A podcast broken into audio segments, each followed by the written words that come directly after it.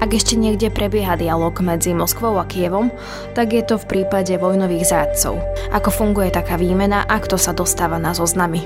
Manželky, matky, sestry, priatelia sa už roky organizujú v občianských združeniach, ktoré sa snažia nejakým spôsobom tlačiť na ukrajinskú vládu, aby práve ten ich príbuzný, ten ich brat, syn, otec sa dostal na ten zoznam a vymenil sa čím skôr čo sa odohráva za múrmi priestorov, kde sú zajatci väznení. Niektorí hovoria o rôznych formách mučenia, napríklad elektrickým prúdom. Takže si vieš predstaviť, že asi ako potom vyzerá človek, ktorý sa vráti z toho väzemnia, že, že to je proste zničený e, zničená bytosť. A kritiku dostávajú aj niektorí ukrajinskí blogery, a to za to, že zobrazujú ruských zajatcov. Že, že teda keď sa vrátia domov v rámci práve výmen e, vojnových zajacov, že či z toho potom nemajú problémy. To je téma novej časti podcastu Na hlas Ukrajiny, ktorý práve počúvate a už tradične bude so Stanislavou Harkotovou. No a moje meno je Denisa Hopková.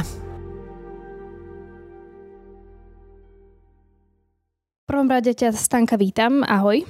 Ahoj. Ty sa teraz momentálne nachádzaš na Ukrajine, môžeš povedať aj, kde presne si? Momentálne som v meste Dnipro. Vrátila som sa vlastne z, z, toho, z toho východu, kde sa momentálne zvádzajú veľké boje o, o mesto napríklad Bachmut, takže ja som sa vrátila e, z predmestí Bachmuta. O tom si určite nahráme aj podcast potom ďalší, keď sa vrátiš na Slovensko, ale dnešná téma budú vojnoví zajatci. A ja by som začala tým, že ako teda vlastne vyzerá tá výmena, ako vyzerá to vybavovanie? To je zaujímavá otázka, na ktorú napríklad uh, nevieme úplne presne odpovedať, uh, pretože samozrejme tie rokovania uh, bežia vo, v takom tajnom režime. Čiže vedieť o nejaké podrobnosti, to ti neviem akoby okomentovať, ale môžeme vlastne hovoriť o tom, čo je očividné alebo o tom, čo zaznieva povedzme v ukrajinských médiách, alebo čo hovoria tí samotní už ex vojnoví zajaci, pretože samozrejme na Ukrajine je e, množstvo ľudí, ktorí sa e, vrátili z toho ruského zajatia a hovoria o tom, ako povedzme to celé prebiehalo. A hovoria napríklad aj o tom, že oni sami nevedeli, kedy ich vymenia. V zásade až z nejakých indícií, povedzme v ten uh, kľúčový deň, keď, keď došlo k výmene, tak im to tak ako docvaklo, že aha, že niečo sa deje a pravdepodobne E, ideme domov. Keď sa teda e, pozrieme na tú tému, tak z toho, aspoň čo, čo vidíme, tak to prebieha tak, že, že áno, Ukrajinci a e, Rusi logicky medzi sebou komunikujú, aj keď samozrejme od úradov počuješ, že vlastne nie, ale minimálne na úrovni tých, um, povedzme, tajných služieb alebo tých bezpečnostných služieb.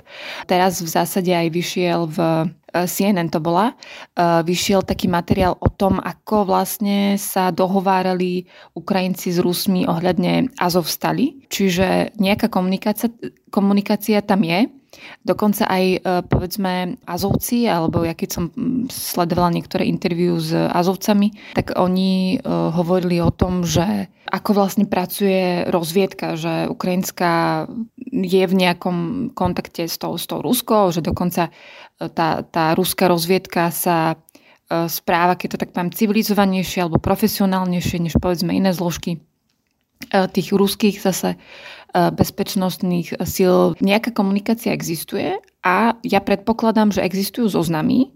To znamená, že eh, Ukrajinci aj Rusi majú zoznam ľudí, ktorých chcú vymeniť, mm, pretože minimálne tak, takto sa to dialo počas tých, tých starších výmen, ktoré som povedzme ja mala, mala možnosť sledovať tak spovzdáli z diálky a to, ako sa proste presne rokuje, e, kto s kým a, a tak, tak ja si myslím, že to sa asi do, budeme dozvedať až, až, až po tejto vojne. A tie zoznamy ľudí, ktorých budú vymieňať, tak kto sa na ten zoznam dostane? Či hoci kto, alebo niekto, kto je možno, dajme tomu, aj pre keď sa pozrieme na to, že z ruskej strany vzácny pre Ukrajinu, pre toho nejakým spôsobom držia. Presne tak, no momentálne na tých zoznamoch sú, ja predpokladám, e, najmä vojaci, tí majú veľkú prioritu, pretože netreba zabúdať ani na to, že napríklad už roky sú v politickými väzňami alebo aj vojnovými zajacami ľudia, ktorí e, sedeli v tých e, centrách nejakých detančných alebo vo vyšetrovacích väzbách vlastne na okupovaných územiach východnej Ukrajiny, napríklad v Donecku, ale aj napríklad krímsky Tatári, ktorí, ktorých zadržali, prišli im nejaký účasť v nejakej kvázi teroristickej organizácie tak a tí sa proste nachádzali povedzme vo vyšetrovačkách na Kríme alebo ich potom prevážali už na súdne procesy do, do Ruska.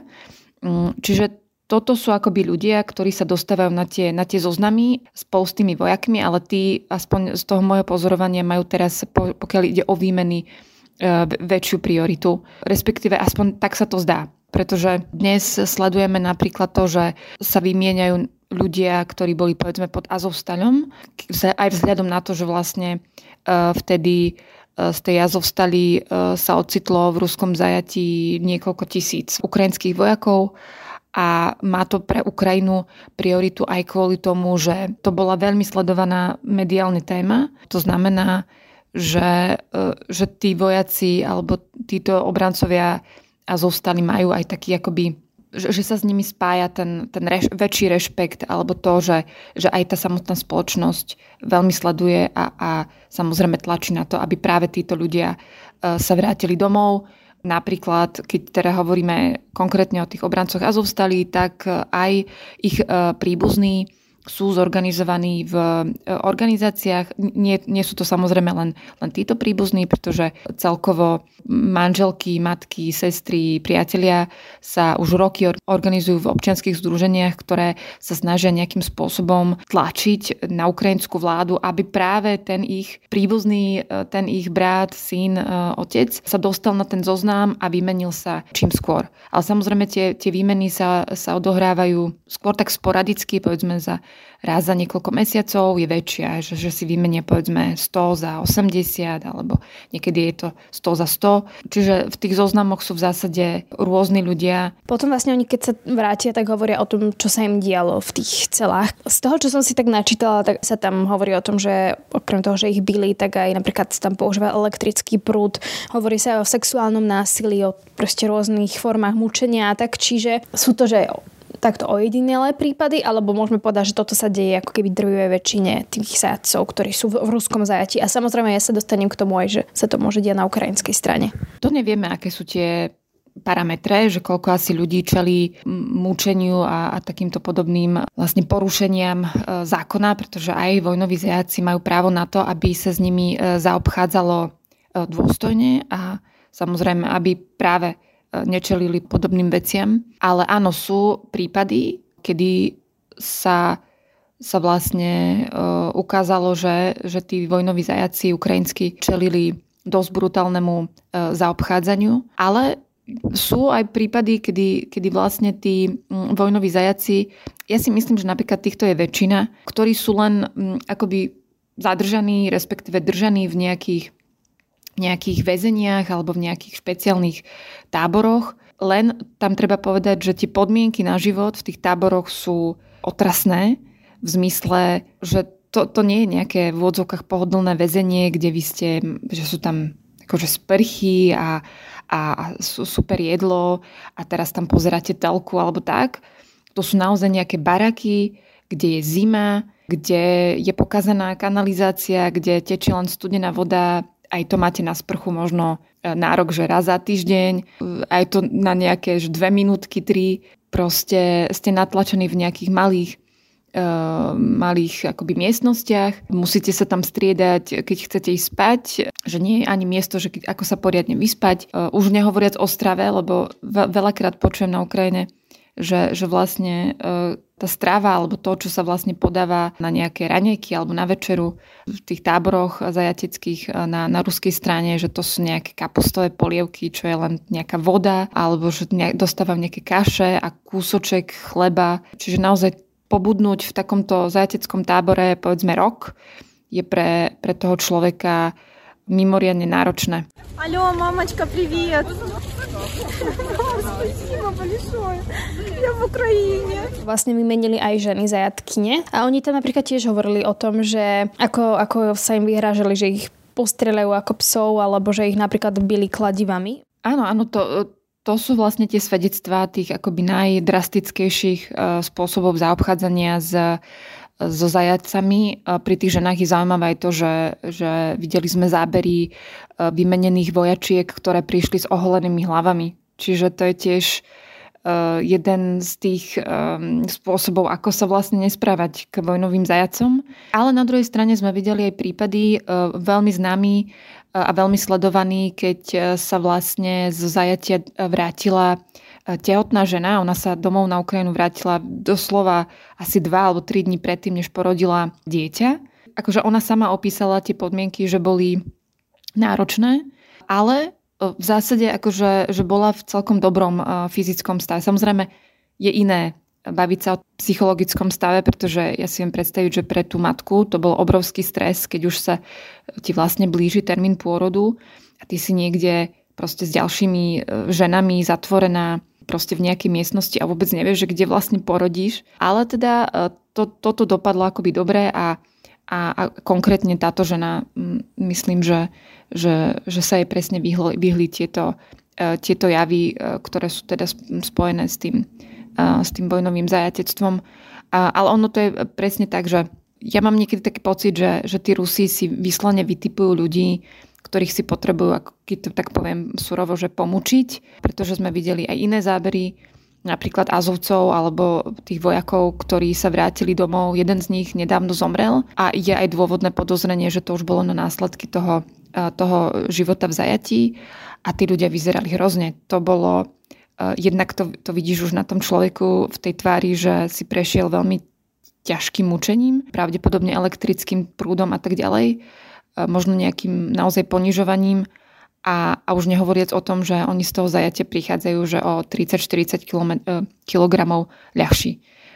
Čiže povedzme aj pri tých jazovcoch to bolo tak, že, že boli na samotkách, nemali kontakt vlastne s inými väzňami. To znamená, že, že tí ako Rusi si ich tak ako dali dali bokom a pravdepodobne ich mm, vypočúvali alebo niečo podobné. To je tiež iné zaujímavé, že, že konkrétne títo bojovníci alebo títo vojaci e, nehovoria e, o zajatí. Oni proste, aspoň z tých rozhovorov to tak vyzerá, že, že, že jediné, čo ti povedia, že boli niekde sami a, a, a to je tak celé. Ale zase hovoria iní ľudia, napríklad e, vojaci z morskej pechoty, ktorí sa napríklad stiažovali na, na obrovský hlad, že to bolo to najťažšie na, na, na zajatí, že jednak keď vyjdeš hej z nejakých podmienok e, náročných z tej a zostali, tak už sa ti tak aj zažiada trochu e, vyživiť ten organizmus a zrazu si zase niekde, kde, kde nemáš prístup k tým základným veciam. Je to rôzne. Ja, ja konkrétne som sa napríklad bavila s viacerými ľuďmi, ktorí boli v zajatí, aj keď to bolo ešte do uh, ruskej invázie. Bavila som sa napríklad aj, aj, aj s Olegom Sencovom, ale tak najpodrobnejšie to bolo s Igorom Kozlovským, čo je vlastne profesor uh, Doneckej univerzity, alebo teda už ex uh, vyučujúci, pretože on žije v, v Kieve. A on opisoval napríklad mučenie elektrickým prúdom, bitky, Dokonca ho byli tak, že mm, stratil vlahu v ústach, že už nedokázal ani hovoriť, že, že on keď sa potom po tých bitkách vrátil e, na celu, tak tí jeho spoluväzni sa na ňo dívali a pýtali sa o nejaké otázky. On vlastne nemohol odpovedať, pretože mal také sucho v ústach jednak od, od toho kričania a jednak e, od toho, že bol úplne vy, vysilený. E, čiže toto je napríklad jeden z tých, tých príkladov a, a pritom je to proste profesor, ktorý mal takú dosť jasnú pro ukrajinskú e, pozíciu. E, bol to človek, ktorý vlastne v 2014 roku a nie, že organizoval, ale bol na tej strane tých proukrajinských e, protestov a, a, a hovoril o tom, že Donetsk je Ukrajina a že jednoducho sa rútime do, do nešťastie a, a nakoniec teda si ho po dvoch rokoch tí, tí separatisti našli a snažili sa mu v odzokách dohovoriť, alebo on aj hovoril, že keď e, teda ho mučili, tak mu hovorili, že tak teraz prišiel ruský mír.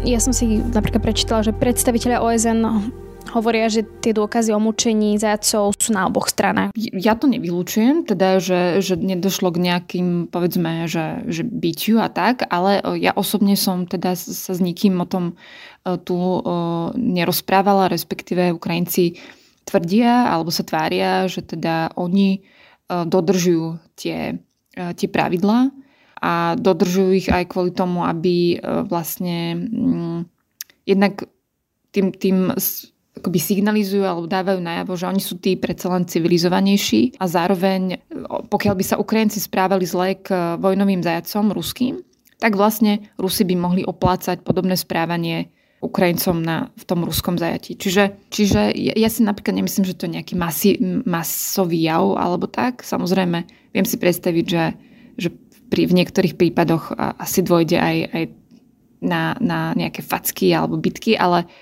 ja hovorím, ja na to nemám nejaké akože dôkazy alebo, alebo tak, to, to je samozrejme na tých, na tých inštitúciách alebo ľudskoprávnych organizáciách, ktoré sa tým zaoberajú, ale videli sme zábery povedzme z niektorých detenčných centier, kde sú momentálne vlastne situovaní tí ruskí zajaci. Thank you for lunch, they say, in Ukrainian. A je to taký väzenský akoby spôsob života, že, že oni tiež sú vlastne v tých väzenských barakoch, keď to tak nazvem, uh, chodia v tých väzenských mundúroch. Tie, tiež ako tá strava akože je o čosi lepšia než na tej uh, ruskej strane, ale to je opäť, uh, to je to, čo Ukrajinci ukážu, kde pustia novinárov a ukážu, že takto my sa správame k ruským vojnovým zajacom. Čo sa napríklad v Ukrajine vyčíta, respektíve niektorým E, ukrajinským blogerom alebo novinárom, keď to tak ako nazvem, tak to je to, že oni e, zobrazujú tých ruských e, zajacov a aj to sa vlastne z pohľadu niek- akože medzinárodného práva považuje za porušovanie pravidiel v zmysle, že ten väzeň alebo ten zajatec nemá úplne možnosť povedať nie a respektíve na tú kameru hovorí veci, ktoré v zásade chce počuť tá tá strana, ktorá ho spoveda. Ale napríklad e, konkrétne tí ukrajinskí blogeri, ja teraz momentálne hovorím vlastne o Volodymyri Zolkinovi, ktorý je vlastne na Ukrajine veľmi známy práve tým, že on od začiatku invézie, odkedy vôbec Ukrajinci začali brať tých e, všelijakých, e, či už priamo vojakov ruskej armády, ale aj mobilizovaných mužov, povedzme v DNR, teda v tej Donetskej ľudovej republike, tak odvtedy vlastne robí tie rozhovory, aby ukázal jednak Ukrajincom a nám na západe, že čo sú to za ľudia v zmysle, že aké mali motivácie povedzme prísť na Ukrajinu. A zároveň on robí ešte takú vec, že že vlastne dáva možnosť tým vojnovým zajacom zavolať domov. Napríklad niektoré ľudskoprávne organizácie mu to vyčítajú, že v zásade je to akoby porušovanie ich práv, tých, tých mužov, že ich akoby ukazuje a že oni v prípade, že sa dostanú do Ruska, z toho môžu mať nejaké problémy. Ale na druhej sa ukazuje taký aj zaujímavý fenomén v zmysle, že, že on dáva vlastne možnosť tým ľuďom, tým, že, že zavolajú domov, v niektorých prípadoch sa stalo, že povedzme tá rodina nemala o tom mužovi, že vôbec žiadne správy, že pol roka. A zrazu syn zavolá domov a tá, tá mama alebo tá manželka zrazu si uvedomí, že aha, že ten môj syn je v zajatí a, a predsa len konečne po nejakom dlhom čase dôjde ku kontaktu. Привет, родная. Вы не говорите, где вы находитесь. Нет, мой хороший. Как у вас дела? Как твои дела? У меня все хорошо. Я в плену a aj tá mama môže zrazu niečo robiť v zmysle, že žiada e, ruské úrady, aby teda vymenili toho syna, aby sa dostal na ten zoznam. Je to také, že, že na jednej strane áno, e, porušovanie nejakých práv, ale na druhej e, vidíme, že, že povedzme tak ako Ukrajina aktívne sa snaží dostať všetkých svojich ľudí, vrátane tiel svojich vojakov a robí všetko, že možné je nemožné, tak vzhľadom na to, že tí zase Rusi nemajú úplne že presné alebo plné informácie, proste povedia im, že, že ten vojak je nezvestný, tak napríklad tá rodina nemá právo ani na, na nejaké kompenzácie, alebo teda nemá právo nejak žiadať, že vymente toho môjho eh, manžela. To znamená, že, že to má asi nejaký aj možno zmysel dostať tú tému do, do verejného priestoru. Ale ja vyberiem ešte jeden taký extrémny prípad, ktorý rezonoval vlastne v Lani, pokiaľ ide o to, tú, tú komunikáciu verejnú s týmito ľuďmi, s tými zajacami. A to bol prí, prípad Wagnerovca, s ktorým teda tiež ukrajinskí novinári urobili rozhovor, ukázali ho teda na, na kameru, jeho tvár, jeho meno, on tam vlastne opisoval to, ako sa vzdal do zajatia a, a čo si vlastne myslí o, o celej tejto vojne, on to samozrejme kritizoval. A teraz otázka znie, že či by to kritizoval, keby nebol v zajatí, lebo predsa len, keď ste v zajatí, tak spolupracujete, tak toto nazvem. No a tohto Wagnerovca potom vymenili. A keď sa dostal domov do Ruska, tak vlastne jeho vlastní ho popravili ako zradcu dosť E, drastickým spôsobom proste umlatili ho kladivom. Čiže opäť otázka, že či to robiť a že či povedzme aj toto nemôže akoby vystavovať tých ľudí ohrozeniu alebo nejakému, že, že teda keď sa vrátia domov v rámci práve výmen e, vojnových zajacov, že či z toho potom nemajú problémy. Nemáme na to úplne, že neviem, či t- niekto robí momentálne nejaký výskum v Rusku alebo uh, sa pátra po tom, že, že čo sa vlastne deje potom s tými mužmi, ktorí sa vracajú domov. Ale teda stali sa aj napríklad takéto, že veľmi, veľmi extrémne uh, prípady.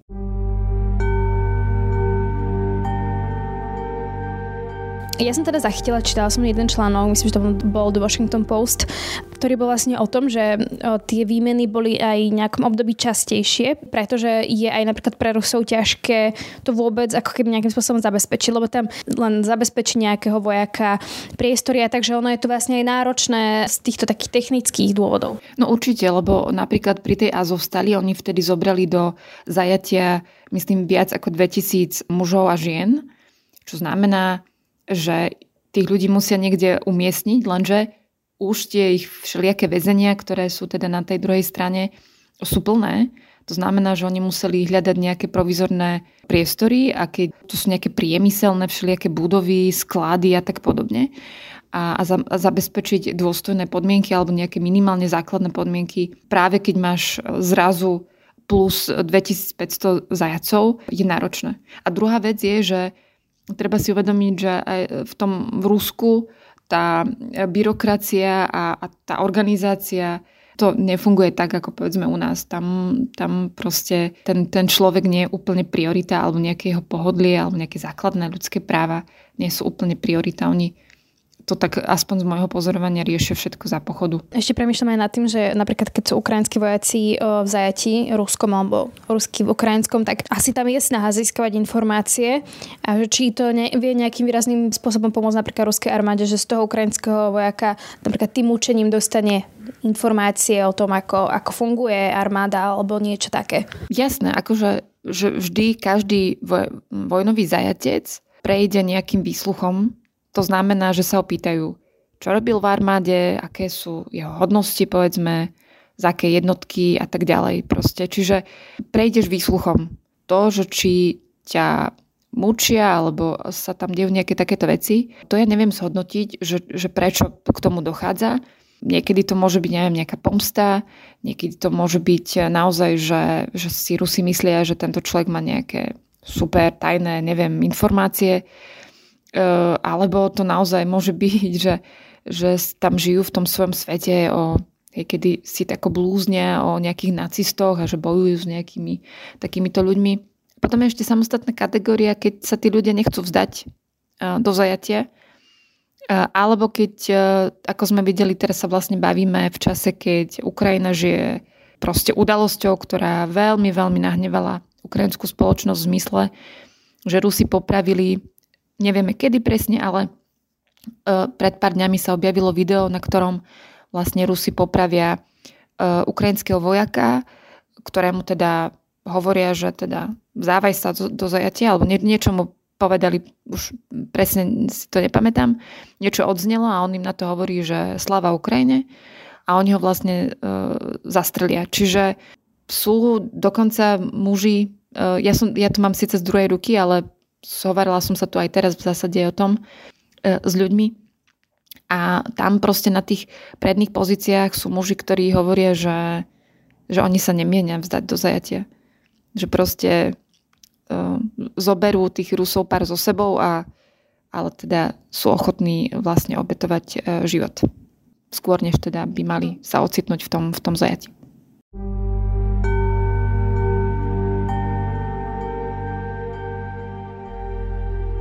Potom teda asi téma sama o sebe je aj, keď sa vrátia z toho napríklad tábora, v ktorom boli a napríklad či už tam len boli, alebo ich mučili, alebo nemučili, ten návrat do reality býva veľmi ťažký.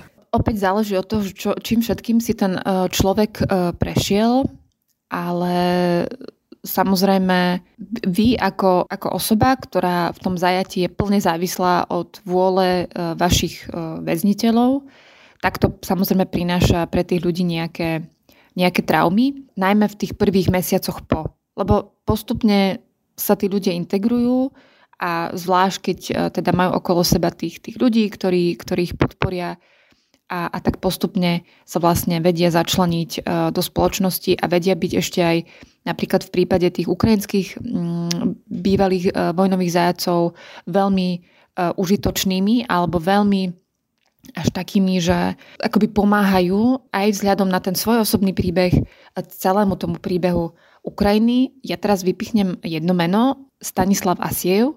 To je vlastne novinár, ktorého ja poznám osobne. Sledovala som ten jeho príbeh už v momente, keď ho vlastne uh, zatkli, že sa proste po ňom zľahla zem a ja si pamätám, že Rádio Sloboda vtedy prišlo s takým akoby materiálom, že teda ich spolupracovník zmizol a potom, po nejakých dlhých mesiacoch sa ukázalo, že on je vlastne v zajati.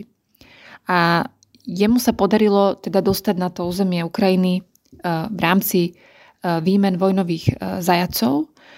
A po veľa, ro- teda veľa rokoch, no myslím, že to bolo po viac ako dvo- dvoch rokoch, to znamená, že si, alebo prišiel o dva roky svojho života len za to, že vlastne písal z DNR reportáže o tom, on písal pod pseudonymom, o tom, že čo sa tam vlastne deje. Samozrejme písal kriticky, takže vlastne tie bezpečnostné úrady separatistické po ňom išli.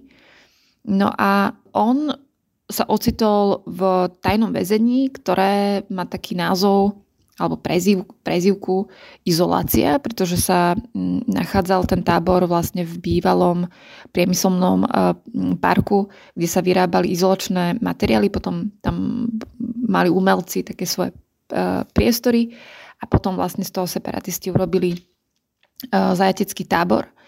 A on opisoval presne toto, že, že jeho na začiatku zlomili práve elektrinou, pretože tá je teda vraj najbolestivejšie, že to je, je ťažké proste vydržať.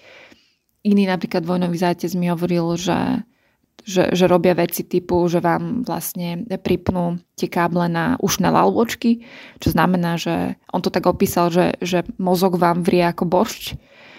Takže si vieš predstaviť, že asi ako potom vyzerá človek, ktorý sa vráti z toho väzemne, že, že to je proste zničený, e, zničená bytosť. A tak tento Stanislav mi opisoval, že on po takýchto skúsenostiach, aj keď jeho takto drasticky už potom nemučili, keď im podpísal, čo chceli a robil všetko, čo chceli, tak e, vravel, že, že on keď sa vrátil už na, späť na Ukrajinu a aj začal cestovať vlastne po Európe, rozprávať o tom, čo sa dialo, e, pomedzi to písal knihu, veľmi známu túto na Ukrajine a myslím, že aj vyšla vo veľa e, vlastne jazykoch aj v Európe.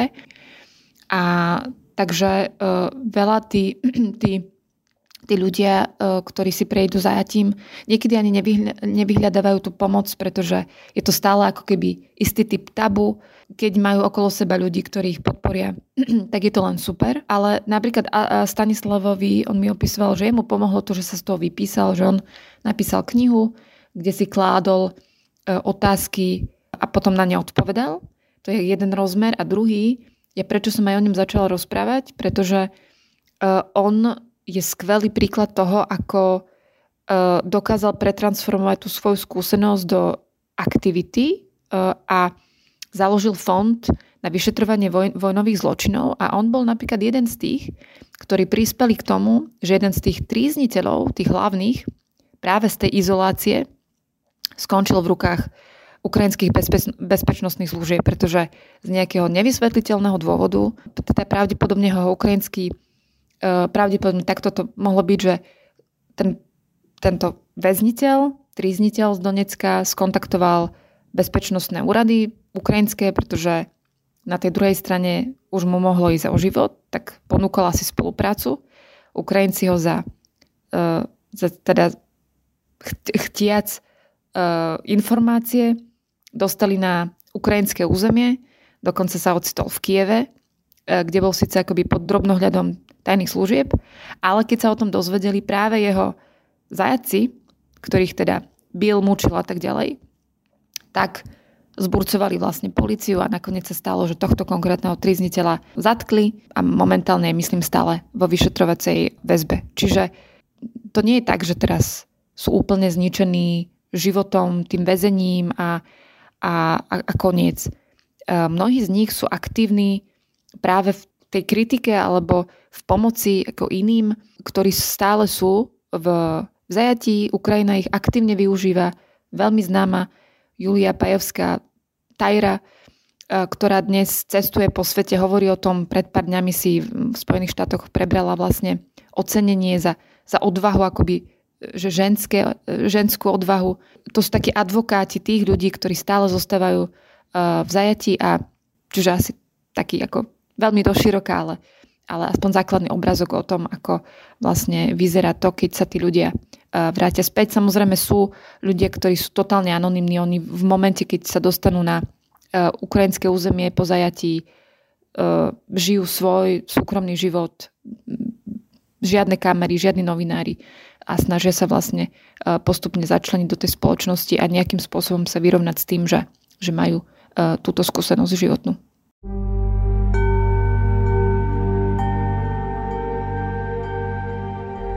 To je teda z dnešnej časti všetko, ale budúci týždeň sa budeme rozprávať o tom, že ty si teda bola na, na východe Ukrajiny a budeme sa rozprávať aj o Bachmute.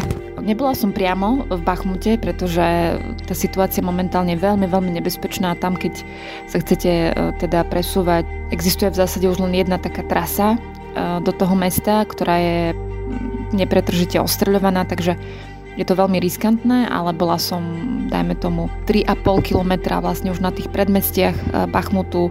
Videla som obrancov Bachmutu, s niektorými sme sa aj rozprávali. Musím povedať, že na mňa osobne to veľmi zapôsobilo, pretože to sú ľudia, ktorí jednak na nich vidíte tú strašnú únavu, ale jednak poviem to tak, že, že majú niečo do seba. Akože to už len, že sa vrháte do tých bojov, vôbec netušíte, že, že či z nich vidíte živí, pretože tam je to naozaj čistá lotéria. V dnešnom podcaste boli použité zvuky z médií BBC News, Ukrinform TV a z YouTube kanálu Volodymyra Zelkina. Vy ste práve počúvali podcast na hlas Ukrajiny so Stanislavou Harkotovou. Želám pekný deň. A Denisou Hopkovou.